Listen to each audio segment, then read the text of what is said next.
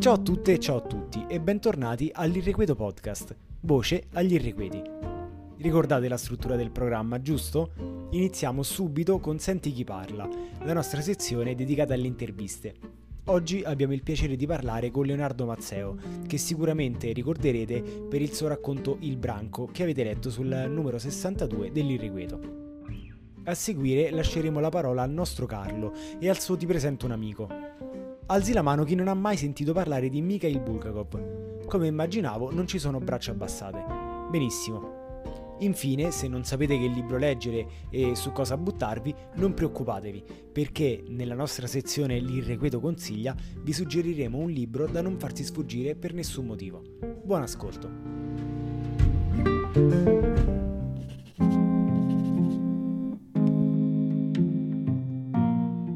Eccoci di nuovo a Senti chi parla.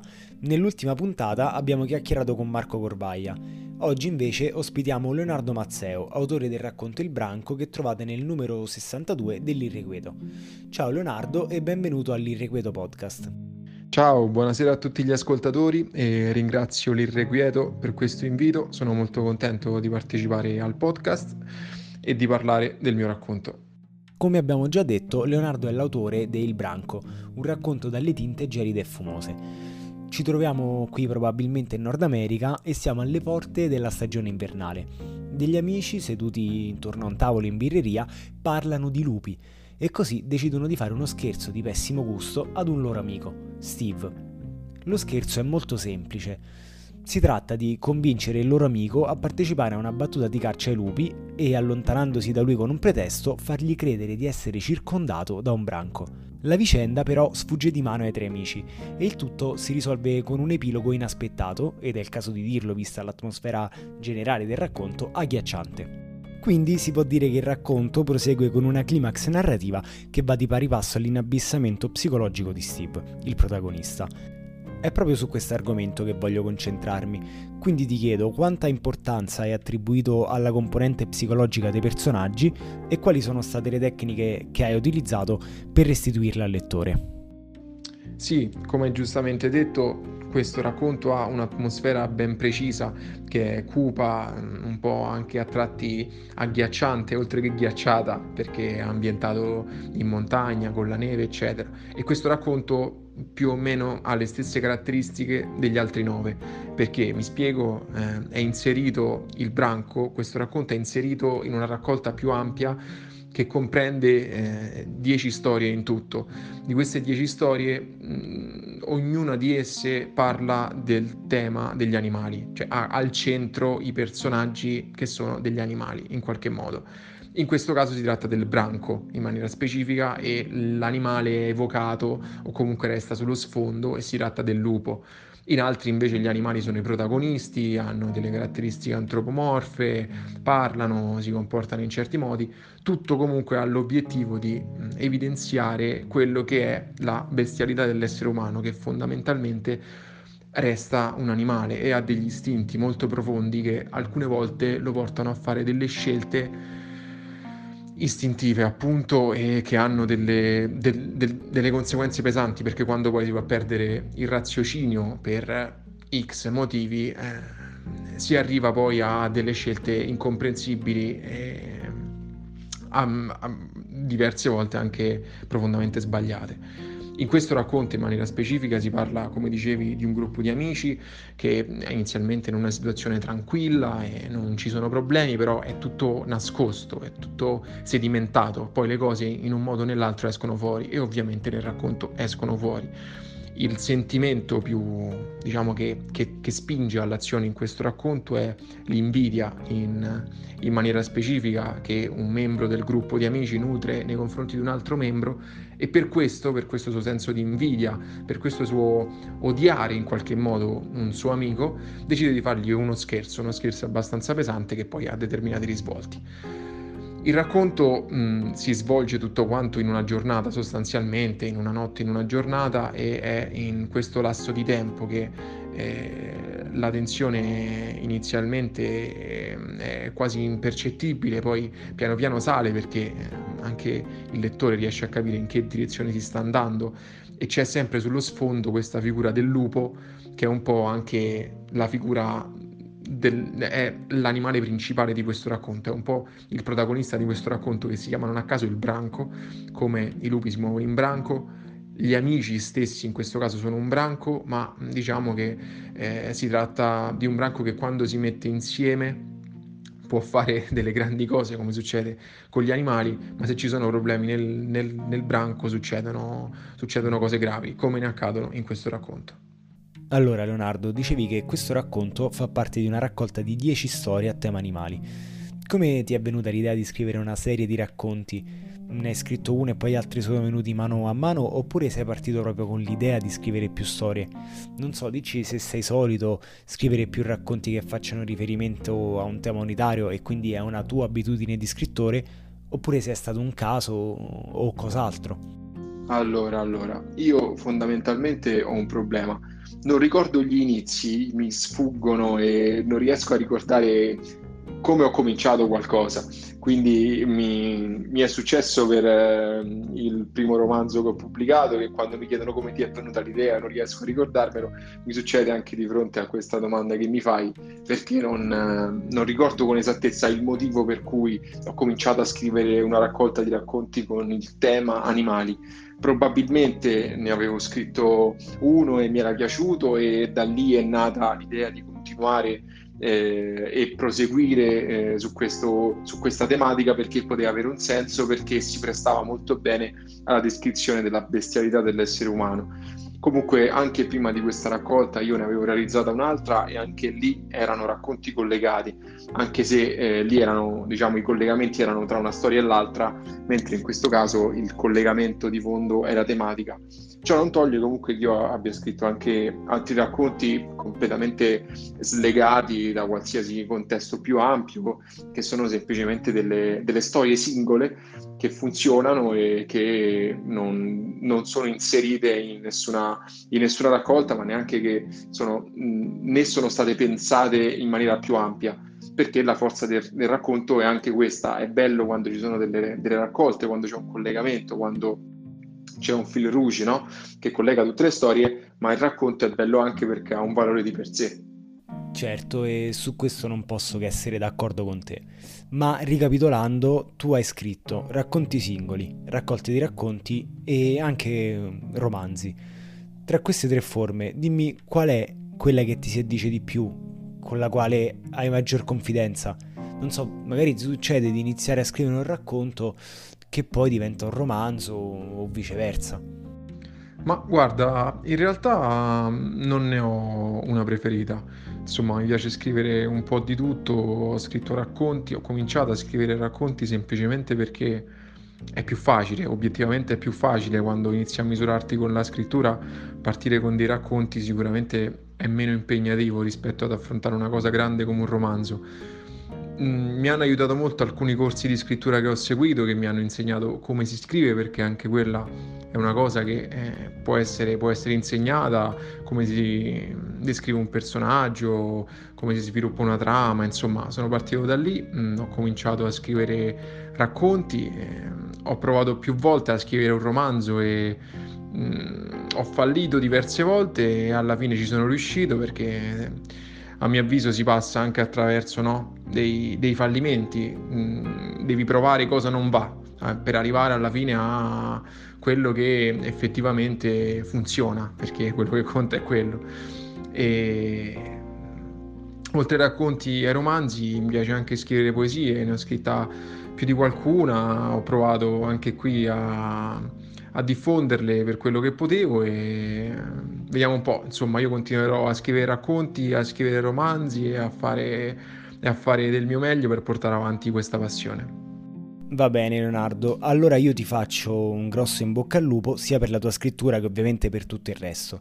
Ti ringrazio per essere stato qui con noi, noi proseguiamo con la prossima sezione con Ti presento un amico, Carlo e Mikhail Bulgakov.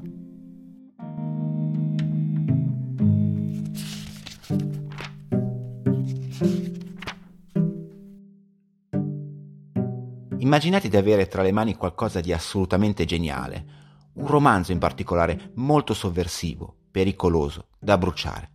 E così fa Mikhail Bulgakov, uno dei più grandi romanzieri russi del Novecento. Butta nel fuoco della sua stufa parte del suo manoscritto, l'amato quanto perseguitato dalla censura sovietica Il maestro e Margherita.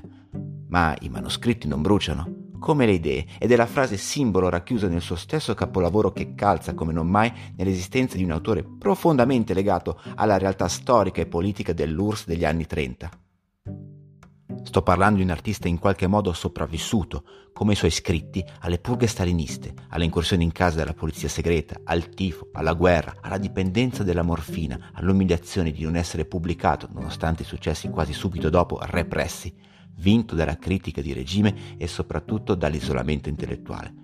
Messo nella condizione di non nuocere, insomma, Bulgakov lavora dal 1930 fino alla sua morte al Teatro dell'Arte di Mosca, in una realtà artistica che gli sarà riconosciuta solo postuma. Il sopravvivere è la concessione che Stalin stesso gli offre, con una telefonata avvenuta il 18 aprile di quell'anno, perché in fondo stima lo scrittore è un suo grande fan, ma è anche per l'opportunità politica di non perdere nella miseria un altro autore di fama internazionale. Mi riferisco al caso emblematico del suicidio del poeta Vladimir Mayakovsky, avvenuto giusto quattro giorni prima di quella famosa e unica telefonata.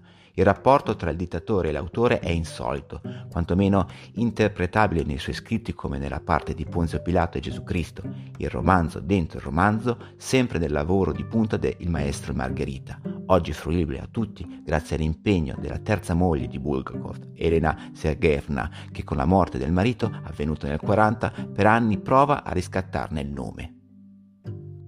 E pensate, nel 1967, dopo tanto livore da parte della moglie, il maestro e Margherita viene finalmente stampato nella sua versione integrale. In Russia? No, è ancora troppo presto. In Italia? Sì, è un evento mondiale. L'Italia infatti è la prima nazione al mondo a dare piena luce al manoscritto. L'Unione Sovietica per farlo aspetterà il 1973. Ma Bulgakov non è soltanto un'idea è anche medico una professione da lui esercitata per pochi anni e che ha abbandonato nel 1920 per dedicarsi alla scrittura. I racconti di un giovane medico, appunto, è la pubblicazione dei suoi primi sette racconti apprezzati dalla critica. Nel 1919 inizia a fare il giornalista ammalandosi di tifo. Due anni dopo raggiunge la prima moglie a Mosca per scrivere di tutto. Collabora con vari giornali satirici trattando dei più disparati argomenti. Scrive piste teatrali il mestiere dello scrivere però non paga bene e infatti nel 1922 gli muore la madre e l'autore non ha i mezzi per andare ad assistere al funerale. Sempre con l'acqua alla gola, per sbarcare il lunario lo scrittore lavora anche in teatro come comparsa.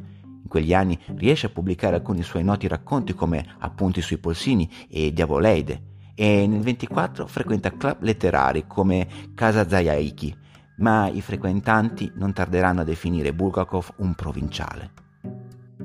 Siamo nella metà degli anni venti, per niente ruggenti per Bulgakov, in quanto per lui è l'inizio di una fine. La Guardia Bianca, opera anch'essa tormentata, gli viene pubblicata in due numeri sulla rivista Rosia. L'uscita accoglie il plauso della critica, è un successo. Il poeta Max Milla Volosin, in una lettera, paragona l'esordio di Bulgakov a quello di Dostoevsky e di Tolstoi. E in effetti il tratto dello scrivere è molto vicino a quegli autori, tra i contemporanei della realtà sovietica, infatti, scrittori di quel calibro sembrano definitivamente scomparsi dalla scena intellettuale del tempo, una bella scoperta che non tarda a sfociare nella rovina. Dopo un'estate passata in Crimea nella residenza estiva del poeta Volosin, Bulgakov viene denunciato come elemento antisovietico e nemico di classe. La rivista Rossia chiude i battenti senza pubblicare la terza parte della Guardia Bianca. La stampa di Cuore di cane viene respinta. Anche la raccolta di racconti con uova fatali, una storia cinese e Diavoleide viene ritirata. Nel 1926 la polizia segreta entra nell'appartamento di Bulgakov, gli sequestrano i diari e due copie del cuore di cane. Sono anni terribili, ma non così agghiaccianti come da lì a qualche anno ancora.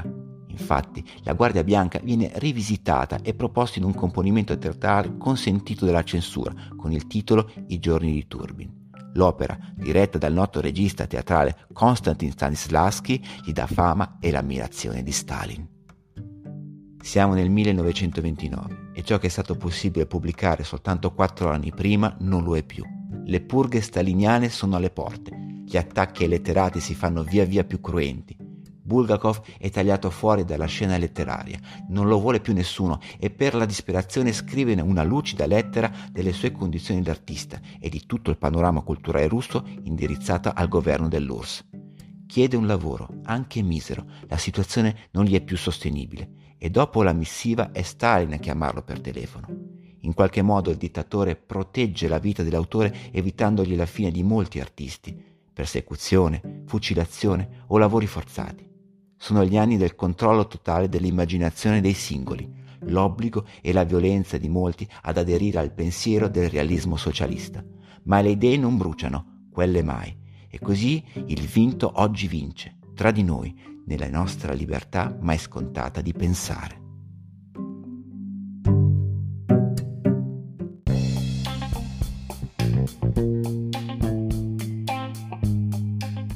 Se vogliamo parlare di letteratura e temi contemporanei, non possiamo fare a meno di citare la giovane scrittrice Deborah Omassi. A 26 anni, infatti, insieme alla casa editrice Rizzoli, pubblica il suo romanzo d'esordio, Libera uscita. Un viaggio autobiografico alla scoperta della propria identità di genere, raccontato con onestà e senza censure tramite Barbara Gesser, l'alter ego della stessa autrice che descrive, come in una confessione tra amici, la scelta di arruolarsi nell'esercito italiano in una ricerca paradossale del proprio sé tramite l'annullamento della persona per mezzo dell'uniforme. Barbara sembrerebbe una ragazza come tutte le altre, 24enne, vive e lavora come modella a Milano, fidanzata con Claudio. Ma dentro l'animo qualcosa non la fa vivere felice. Un dubbio infatti la porta ad interrogarsi sulla propria sessualità. Qualcosa scalpita come un animale irrequieto che gira in cerca di una preda o di un riparo. Nelle parole scorre quindi un senso di urgenza che porta il lettore a divorare a sua volta le pagine del libro. Libera uscita è anche la storia di una donna immersa in un mondo poco conosciuto, la vita di caserma oggi, per qualcuno non tanto dissimile da quella dei tempi della leva obbligatoria, ma dal punto di vista femminile, con le sue regole, i ritmi frenetici, e le sfide quotidiane che accomunano molte persone che, per un motivo o l'altro, hanno scelto di intraprendere la carriera militare. Il motivo di Barbara, però, non è ispirato tanto dal patriottismo né dalla necessità di un lavoro. L'arruolamento volontario per lei è un percorso sofferto e umiliante. Nessuno l'ha costretta, eppure quel motivo è la forza stessa di questo romanzo, che parla a tutti con il cuore, di chi ha tanto da raccontare senza nascondere niente a nessuno.